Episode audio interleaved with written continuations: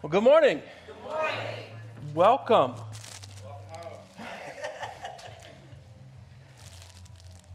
A lot of familiar faces, a lot of unfamiliar faces. So, for those of you who know me, no introduction needed. For those of you who don't, let me take just a moment and get the most, the least awkward part of today out of the way.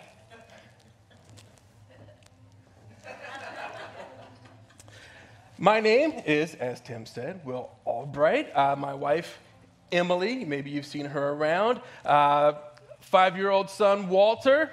Um, Three year old daughter, Ava, the two cutest kids downstairs. So I'm sure you've probably seen them and you can point them out. Uh, in case you're interested in qualifications of some sort or anything, I am an ordained minister with the Assemblies of God. Um, in case this sort of thing is a big deal to you. And I do have a couple of degrees with impressive titles that cost me time and resources and money, and well, they cost me time and money. In a previous life, I was on staff here as the discipleship pastor from January of 2014 to December of 2018. So even if you don't know me, I'm sure you've heard rumors of me. We, uh, it was just three weeks short of exactly five years, and in December of 2018, uh, my family and I left here to pursue God's call to be the lead pastor of an AG church over in the other Maryland.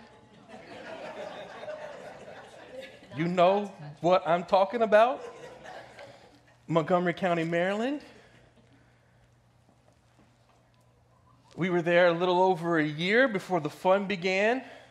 Put it together, 2018, December 2018, a little over a year later, when we had to shelter in place for uh, a little over a year to flatten the curve.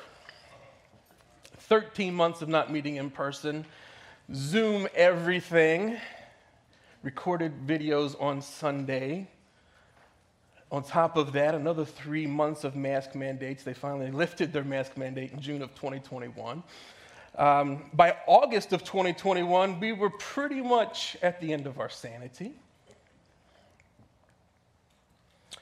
I tendered my resignation on August the 30th, preached my last sermon on October the 17th, and I want you to know God is good.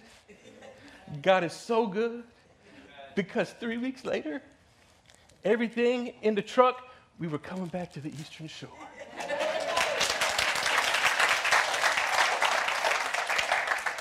back home. Literally back home. God isn't just good, you know, God has a sense of humor. We moved right back into the house we had moved out of three years prior. Some of my furniture was still in the attic. I forgot all about that we moved some of our furniture right back into the same place it had been. And I can tell you that is a consistent theme in my life since I decided to follow Jesus 15 years ago that God always shows up. God always provides. We're back in the community that we love, the church we love, with our chosen family. You know, you have family that you don't pick. But then you have family you decide that you're going to live around and be around, and those are your people. Yes. This is our people. I got a great job with a great company. Fantastic. Everything is great but the economy. and that, I promise, is my last government joke. A valid. And some people have asked, now that we're back in town, what do we call you? Uh, do we call you Pastor Will, or is it just Will? You know, honestly, I don't care. By the end of the day, you might call me something completely different. it's not awkward for me. You, whatever you're comfortable with, it really never has mattered to me. Pastor is a call, it's a gift, it's not a job per se, so um, it doesn't matter. It's not awkward for me. Like if it was awkward, I wouldn't be here. Here, right now. And, Pastor Josh wouldn't let me up here when he's not even here. he would never, never leave his pulpit to someone if it was awkward, especially maybe my greatest qualification of all for you the titles and all that. So we're going to be continuing in this series from the beginning. How are you doing with this series? Good? Good? Edified? Terrified? Are you enjoying? How many of you were here last week? Was that a good sermon or what? Pastor Josh did a great job. Great job. What a minefield of a topic. There's nothing he could have got up here and said that wouldn't have made somebody mad. Not one thing. But boy, on such a tough subject, such a personal subject, navigated it gracefully. If you appreciated it, be sure to let him know. Appreciate your pastors. Appreciate them. Even if you don't think they're doing a good job, appreciate them. Even if you disagree with them, and that's allowed. You're allowed. That's civility. I don't know if you know what that is. We don't seem to have that around in America, but that's civility. That was a culture joke, not a government joke. Aren't you glad to be in a church that isn't afraid to confront the issues and the tensions and the conflict head on? That doesn't back down and stands up for grace and truth and preaches kingdom and gospel? And aren't you glad you aren't the ones that have to get up here and follow that up? Somehow, the guy who doesn't work here anymore. All right. Well, we're just going to jump into it here. No foreplay. Um, Because I assure you, you are not getting out of here prematurely. We're going to jump right in here to John 4. And I promised my wife I wouldn't do anything obscene. So I'm a man of my word. I did not say I wouldn't use double entendre and innuendo. All right, John 4. Let's look at it together. Now, Jesus learned that the Pharisees had heard that he was gaining and baptizing more disciples than John, although, in fact, it was not Jesus who baptized them, but his disciples. So he left Judea and went back once more to Galilee. Okay, little context, all right, just to kind of set the geography here of what we're talking about. Jesus, in, in John chapter 2, he's in Jerusalem, right? He clears the temple. Pastor Josh preached through John, right? So you know this, for those of you who were here, right? It was how long? Six years? so you know John chapter 2, he's in, listen, I was, I've been through them, okay? I've been through them. Three years in Mark. I earned my stripes. All right. John chapter 2. Jesus, he, he, he overturns the temple, right? He's in Jerusalem. He leaves from there. Uh, he talks to Nicodemus in chapter 3. And then he leaves there. He goes out to the Judean countryside. And as we come to verse 4, we see that he's going to move north. So he's down here in the southern region, right? You have the Dead Sea here. Down here, you have Judea and Jerusalem and Bethlehem. And up here, you have the Jordan River goes up, and there's the Sea of Galilee. And he's going to go here, right? You get it, right? Clear. Up to Galilee. Verse 4, now watch this. Now he had to go through Samaria. That's the piece in between. But I want you to notice now he had to go. In the Greek, it might be best understood as he was compelled, he was directed, he had to go. Because in John's gospel, Jesus is portrayed as someone who is always driven and moved by God. Right? It's the, it's the book that says, I only do what my Father in heaven tells me to do. So, big theme in John only does. He's directed by God, he's following God. He had to go there. Why am I telling you this? I want you to understand that what we're about to read through John chapter 4 is not an accident, it's not random, it's not happenstance. This is a divinely appointed encounter. Yes. Verse 5.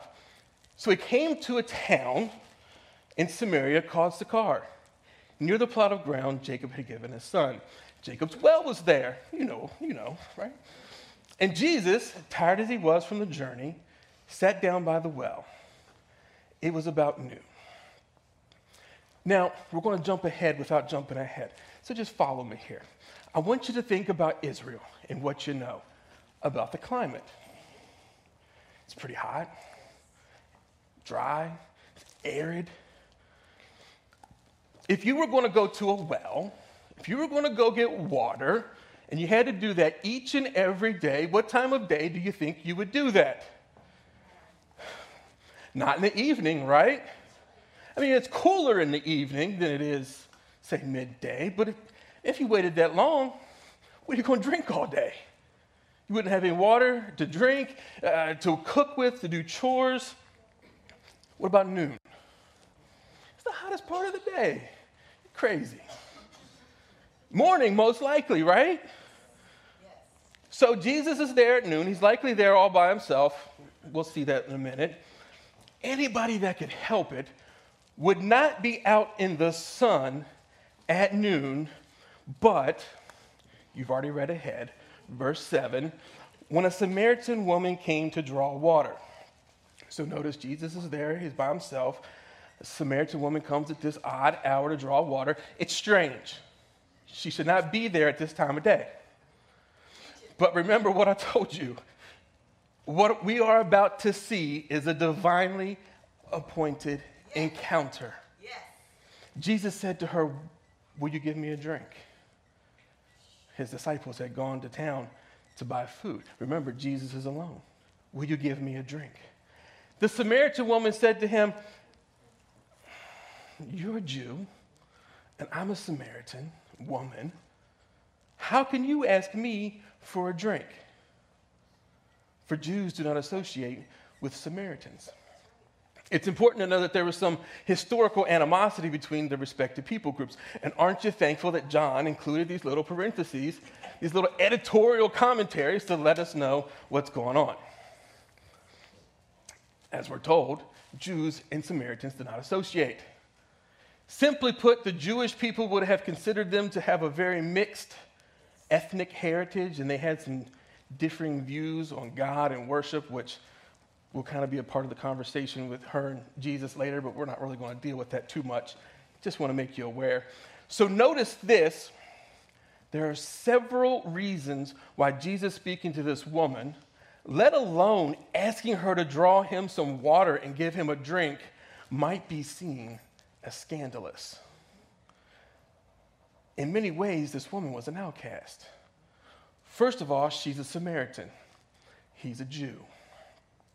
Second, she's a she. She's a woman.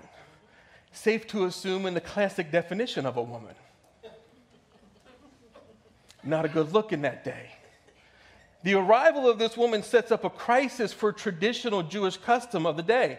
Not only did Jews avoid contact with Samaritans, but Jewish men avoided speaking with women in public, even their own wives. Don't you get any ideas? I see the wheels turning. I see them turning. And then you have the, this other reason, this mystery reason, whatever this reason is, she's coming out by herself at this odd time of day to draw water instead of coming out in the morning when every other woman in town would have done so.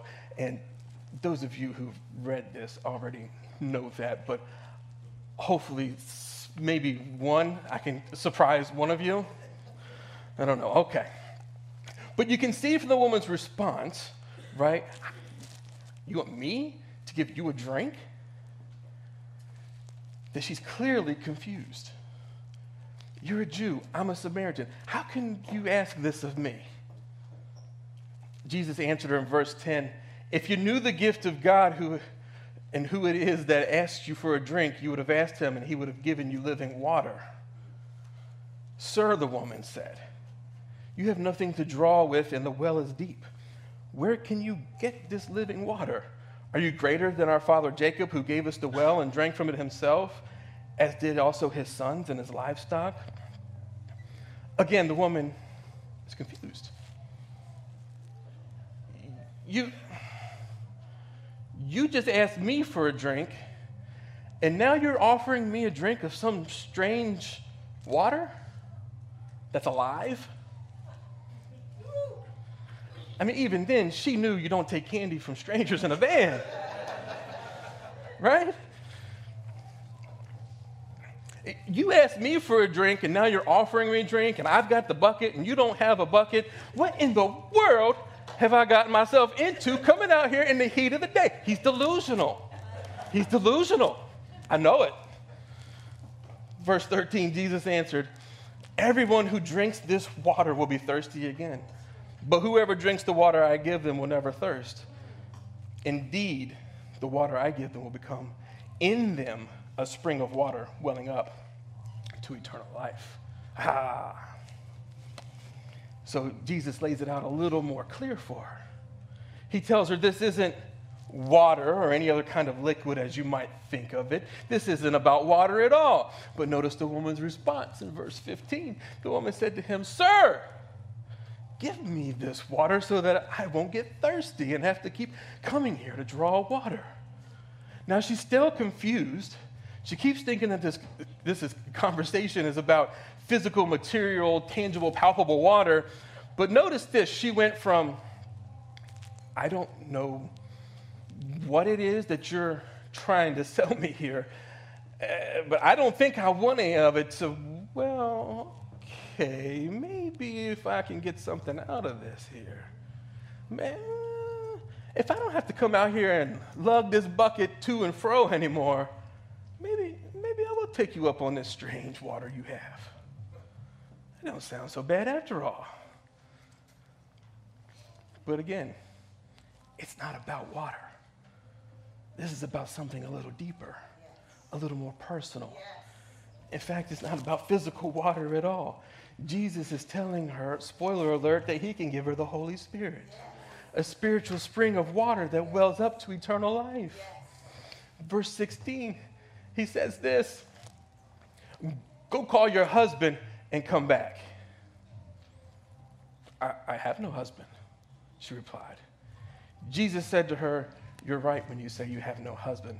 The fact is that you've had five husbands. And the man you have now, he ain't your husband. What you have said is quite true. And we start to see the picture a little more clearly. Now we can begin to deduce the mysterious third reason this woman might have been seen as scandalous, so to speak. And the reason why she wasn't just an outcast as a Samaritan for a Jewish person or that she was an outcast as a woman, but she was an outcast even among her outcast ethnic group. She's an outcasted outcast. She couldn't come to the well in the morning with the other women because, well, she has a past. She hasn't had a husband or two or even three or four, but five. And after the fifth didn't work out, she decided to forego the whole notion of marriage and just shack up with the next dude. Jesus' intention in mentioning these things was not to create a sense of guilt in her. Notice how Jesus speaks to her always keeping her dignity intact. Notice how he never belittles her, but he talks to her like a human being. He confronts her plainly, but he never belittles her. He wasn't trying to guilt her, but to confront the pain in her relationships with men. This would accentuate her thirst for a meaningful relationship with God and make her receptive to the revelation that Jesus is offering. The striking thing about all of this is not the number of husbands or lovers that this woman had lived with, nor even the man she now had was not her husband, but that Jesus had such knowledge about her personal life. He knew the intimate details. He knew all about her. He didn't just know what had happened in her past, but he knew what was in her heart. He could perceive it. And he knew that the thirst that she had, she was trying to quench with the wrong things. He knew, as the old country song goes, that she was Looking for love in all the. Come on, sing it with me. All the wrong places. Looking for love in too many. To your feet, let's go, all together. Searching their hearts and looking for traces of what I'm dreaming of. No. Come on, guys. Just leave me hanging. Just as she misunderstood the physical water and the spiritual water, she was confusing her spiritual need for love and acceptance with the physical. And when one person stopped fulfilling this need, she just moved right along to the next, looking for love in all the wrong places. The, I will. the poet, Mary Oliver, says this Love is the one thing the heart craves. And love is the one thing you can't steal. But don't we try? Looking in all the wrong places. Don't we try to find it in all the wrong places? Yes. Don't we try to fulfill, fulfill, fulfill our spiritual needs, our spiritual thirst with the wrong things? We use cheap imitations, temporary material substances, relationships, hobbies, a whole host of gadgets, gizmos, and doodads that we buy thinking are going to make us happy and fulfill us in some way. And then we always get tired of them and we move on to the next. Doing great, Miss Gladys. You're doing great today. I preached for three years in another church. Miss Gladys has already said more than everybody there put together in three years. And as you can clearly see, I ain't half bad.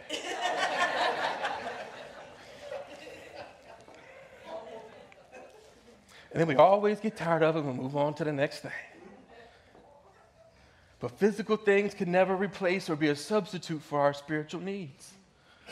For this woman, it was sex and relationships. Maybe that's not you this morning.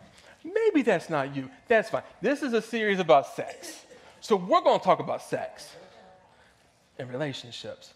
Maybe for you, it's one of those other things Amazon, Facebook, relationships. I don't know. Fill in the dot. When I say sex, you just change the word in your mind to whatever it is that you try to fill that need with.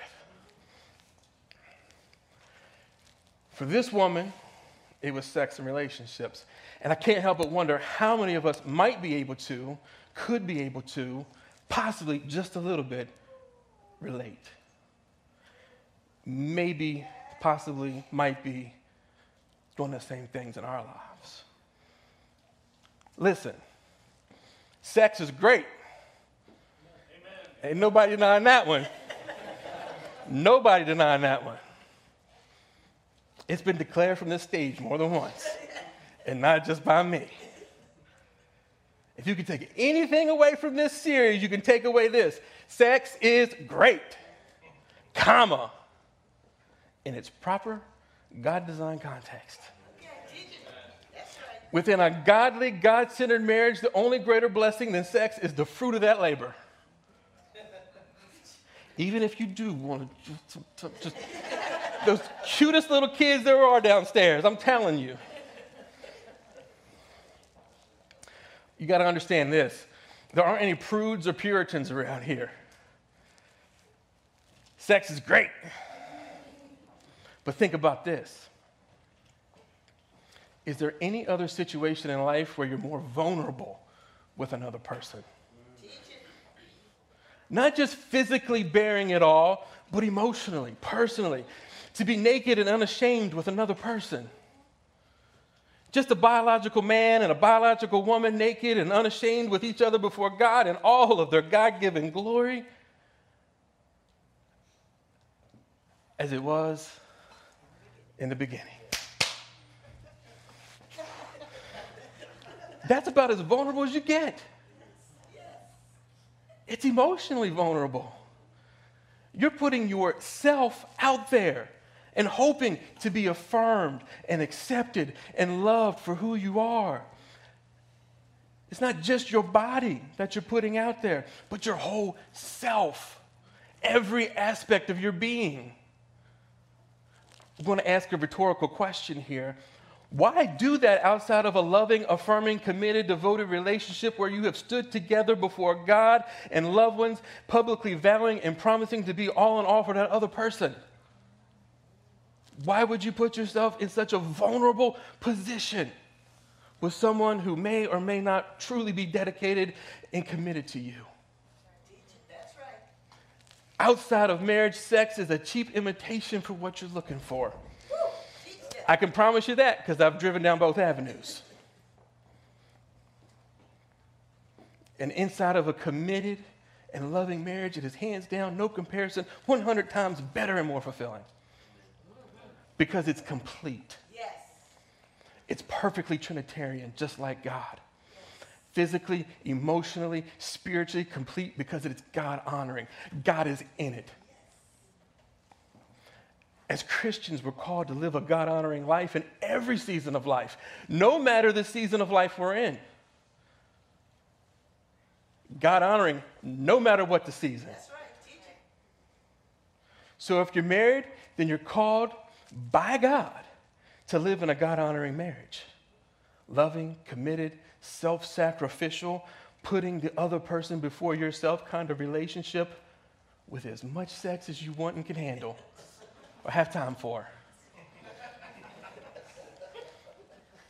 But if you aren't married, you don't get to pretend to be married. You aren't called to partake of the gift and the blessing of married folks. If your current season of life is that you have a friend, or this day and age, multiple friends, and maybe you do, or maybe you do not live together, then God's call in your life in this season is to live in a God honoring way. If you aren't married, you forfeit the benefits of marriage. Even if you have friends that you say come with benefits. If your current season of life is singleness, then God's call in your life is to live a God honoring single life. As plain as I can put it, if you aren't in a season of marriage, if you aren't called to marriage in your current season, then you aren't called to sexual activity. Even plainer, keep it in your pants. Keep the pants on.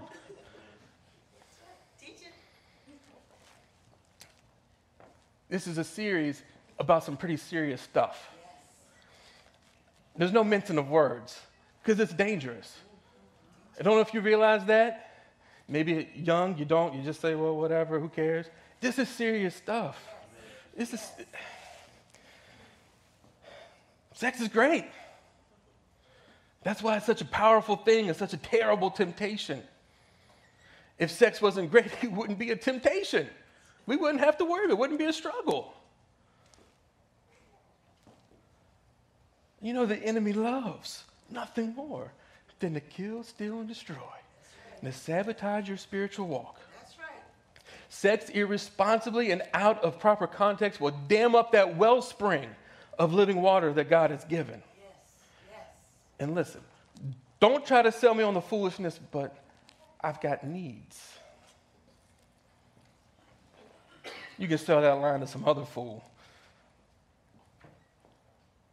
I've been around a block or two, time or two. And I can promise you that of the needs that you have, sex isn't one of them. Listen, it might feel like it, it might seem like it, but you will not die from not having sex. I promise you. I Googled it. Married folks with little kids. I'm still here. And I'll say this a good night's sleep is hard to beat. Sex is not a need, it's an urge, a compulsion, it's a desire. And we live in a culture that rather forcefully encourages us to go after our desires, no matter what, no matter the consequences, and no matter what those desires are. If it makes you happy, it's another song I won't sing for you. If it makes you feel good, then you do it. Go after it. The problem is that culture doesn't teach us wisdom or discernment. That's right. That do it, whatever makes you happy philosophy, that way of life is only partially true at some times. There's nothing wrong with doing what makes you happy or feels good in and of itself. But you have to have wisdom and discernment to know the right time and the right place, the proper context. You have to train yourself and dedicate yourself to discern what it is that you should strive for and then when you should strive for it. Listen, God desires for you to have a pleasurable and happy life. He didn't send Jesus for nothing, That's right. just to be some sort of killjoy. He sent Jesus to give you life and that more abundant. He didn't give you the gift of the Holy Spirit within you so that you would become some rigid, robotic, rule following automaton with no emotion and the life and vitality sucked out of you. Thank you for laughing at that. He has given you the gift of the Holy Spirit, a spring of living water welling up to eternal life. He has empowered you to live a life like the one He has intended from the beginning. But you have to choose to walk in it. He has given every good gift needed to live a victorious life. But you have to choose to walk in it. He's not going to do it for you. I tried.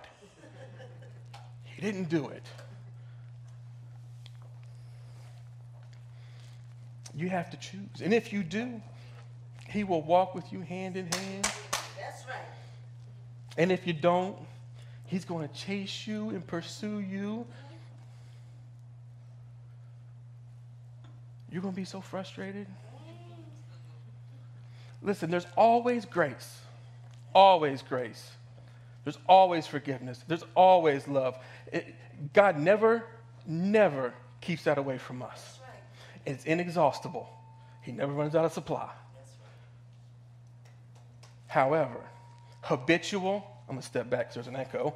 Habitual, willful, living outside of the will of God, He won't pull His grace. He won't pull His love. He won't pull His forgiveness or mercy, but He will pull His favor. That's right. Teach it. And all the good things that His favor brings, you're going to be so frustrated. You're going to be so frustrated. That's not victory.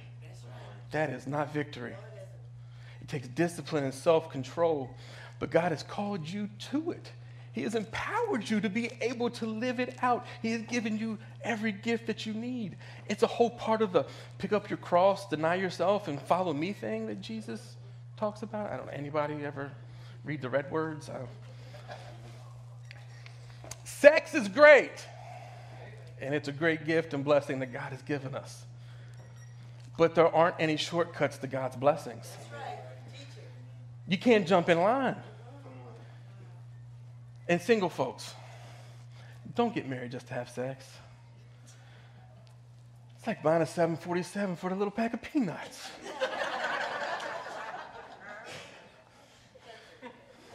you know what I'm saying right there? huh? Huh? It's not me. I didn't, I didn't make that up. That's not my original line. Some of you know that. There's no shortcuts to God's blessings. You cannot cheat or lie to obtain his gifts. You can't steal them. And you can't earn them. Right. They're gifts and they're freely given.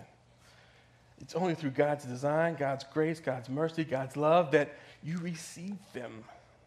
It is through God's will that we receive them. How can you receive them if you are outside of God's will? If you're not in the will, you don't get the benefits of the will. All right, verse 19. Let's move along. Sir, the woman said, I can see that you are a prophet. And no, she's not talking about me. Although some of you may be saying that right now, right? Sir, the woman said, Jesus, I can see that you're a prophet. Our ancestors worshiped on this mountain, but you Jews claim that the place where we must worship is in Jerusalem. Woman!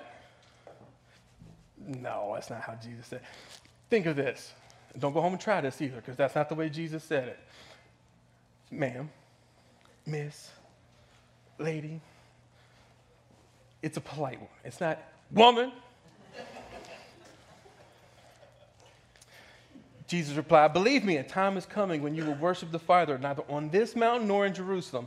You Samaritans worship what you do not know. We worship what we do know, for salvation is from the Jews. Remember how I told you they believe kind of different things? Closing the loop on that. All right, moving on. Yet a time is coming and has now come when the true worshipers will worship the Father in the Spirit and in truth. For they are the kind of worshipers the Father seeks. God is Spirit, and his worshipers must worship. Worshipers must worship in the Spirit and in the truth. Geography doesn't matter. It's no longer relevant. God is here, God is there, God is everywhere. He is within you. The woman said, I know that Messiah, called Christ, is coming. When he comes, he will explain everything to us. Then Jesus declared, I, the one speaking to you, I am he. Boom, light bulb. Oh, I don't know that I completely understand what you were talking about, but okay, I'll be back. Just then his disciples returned and were surprised to find him talking with a woman, but no one asked. What did you want? Or why are you talking with her? Then, leaving her water jar, the woman went back to the town and said to the people, Come, see a man who told me everything I ever did this Sunday only. Could this be the Messiah? They came out of the town and made their way toward him. Meanwhile, his disciples urged him, Rabbi, eat something. But he said to them, I have food to eat that you know nothing about. Then his disciples said to each other, Could someone have brought him food? Now, before we get to Jesus' response, I want to take a second. Put yourself in the scene. Picture yourself there with Jesus and his disciples. Think about his divinely appointed encounter that he has just had with this outcast woman. You're standing at the well and you look up, and as described in verse 30, an entire town of religious and ethnic misfits and outcasts is making their way towards you. And Jesus says this My food is to do the will of him who sent me and to finish his work. Don't you have a saying? It's still four months until harvest. I tell you, open your eyes and look at the fields. They are ripe for harvest. Even now, the one who reaps draws a wage and harvests a crop for eternal life so that the sower and the reaper may be glad together.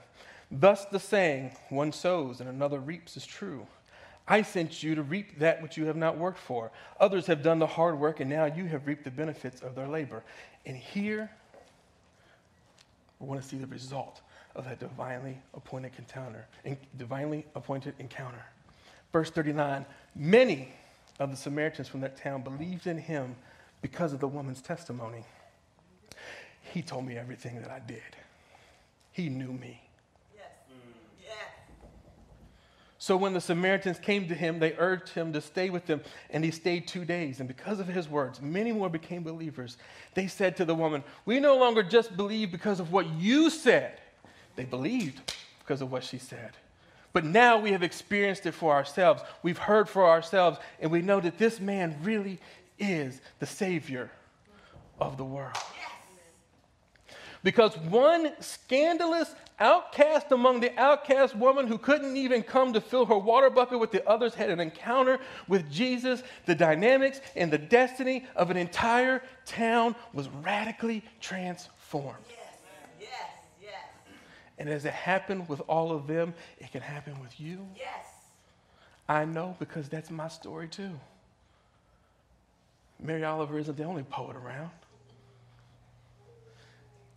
And many of you that I know, that's your story. One encounter with Jesus changed it all. The point of this passage is that it's all about Jesus. It's all about Jesus. And so should your sex life or your lack of sex life. There's not any part of your life that the gospel doesn't reach. That's right. That's right. My life laid down, I'm surrendered now. I give you everything. Can't sing it with a straight face if you ain't living it. And if nothing changes, nothing changes. The passage is about Jesus and the salvation he offers and what it can do to your life. You know, salvation isn't just a magic ticket to heaven when you die. Heaven isn't the point. It's thrown in. It's a package deal. You got it. You get it. We're living it. Yes. You're a citizen of the kingdom. Yes. But salvation is the redemption of all things here and now and all things to come in the future. It's the returning of things to the way and the design of life it was supposed to be from the beginning. The grace and love and truth found in the good news of Jesus is that God has a king on the throne of his kingdom, a kingdom which you are a citizen of. You already got it. The good news of Jesus and his kingdom is that God is active and actively restoring and redeeming no matter what you've done, no matter what you've been through, or no matter what you might be caught in at this very moment. You have hope and you have purpose, and God can use you for his glory. Yes. A glory in which you share. You share in God's glory. You're a joint heir with Christ. You are chosen and adopted into his household. You've been given the gift of the Holy Spirit as a seal, as a promise of God's love for you and his intentions toward you as one of his own special, precious possessions. How many months did you spend in Ephesians before I even got here seven months ago? That's Ephesians. You're chosen, you're adopted. God chose you from the beginning to be a part of his kingdom.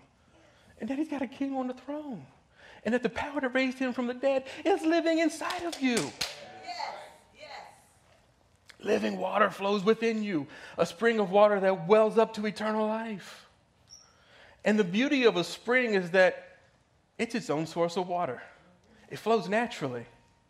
And if you don't dam it up with junk, it never goes stale or stagnant, but it keeps a fresh supply flowing and flowing and flowing. Yes. Teach it. Teach it. Here's what I want you to know. Maybe you messed up. Maybe you have a past.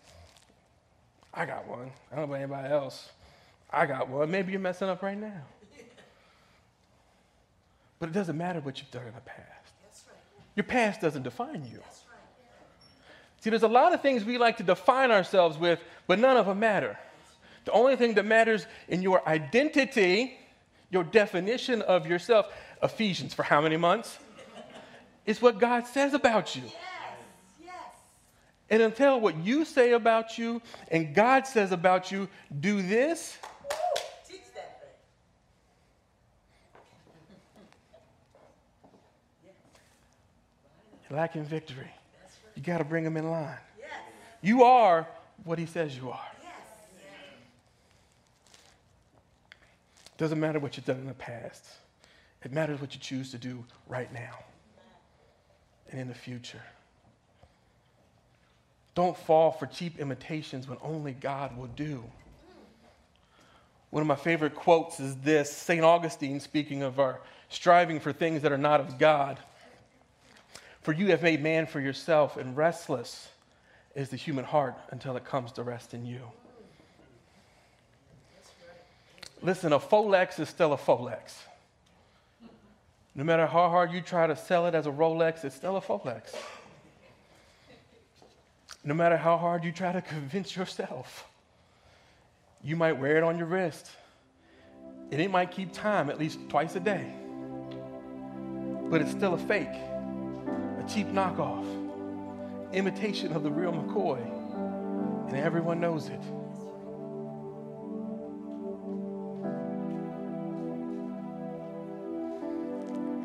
Don't fall for cheap imitations.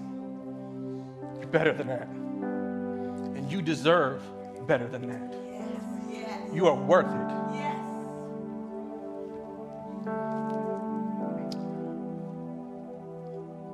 Hopefully, I didn't come across as too harsh. It's a serious topic. It's a serious subject. This is, this series is serious. It'll burn you. You got to get this stuff right. And God has given you everything that you need to succeed. Everything. Every good gift. You are not lacking. So, God, we thank you for you, for your presence in our lives. You're working and dwelling with us. We thank you for the good gifts, the blessings that you have bestowed upon us. And we pray for your wisdom and your discernment to use those gifts in a manner that honors and glorifies you. For those of us who struggle with desires and temptations, we pray for courage and guidance in overcoming those roadblocks and obstacles that would hinder our walk and our relationship with you. We pray that in all our desires that you would help us to discern the godly from the ungodly. Lord, that you would empower us in a mighty way to overcome the temptation to fulfill our desires in an ungodly way. And that you would lead us to express and fulfill those desires in a holy and godly way, in your way. May we not dam up the spring of living water you have given. May we not seek after cheap thrills and cheap imitations that lead to decay and death and destruction, but that we would seek to live a life dedicated to you, hand in hand, step by step, walking in your love and grace and truth. Moment by moment, having divinely appointed encounters at your well of living water. God, we thank you and we love you for all you are and all you do. And we pray these things in the name of your Son, Jesus.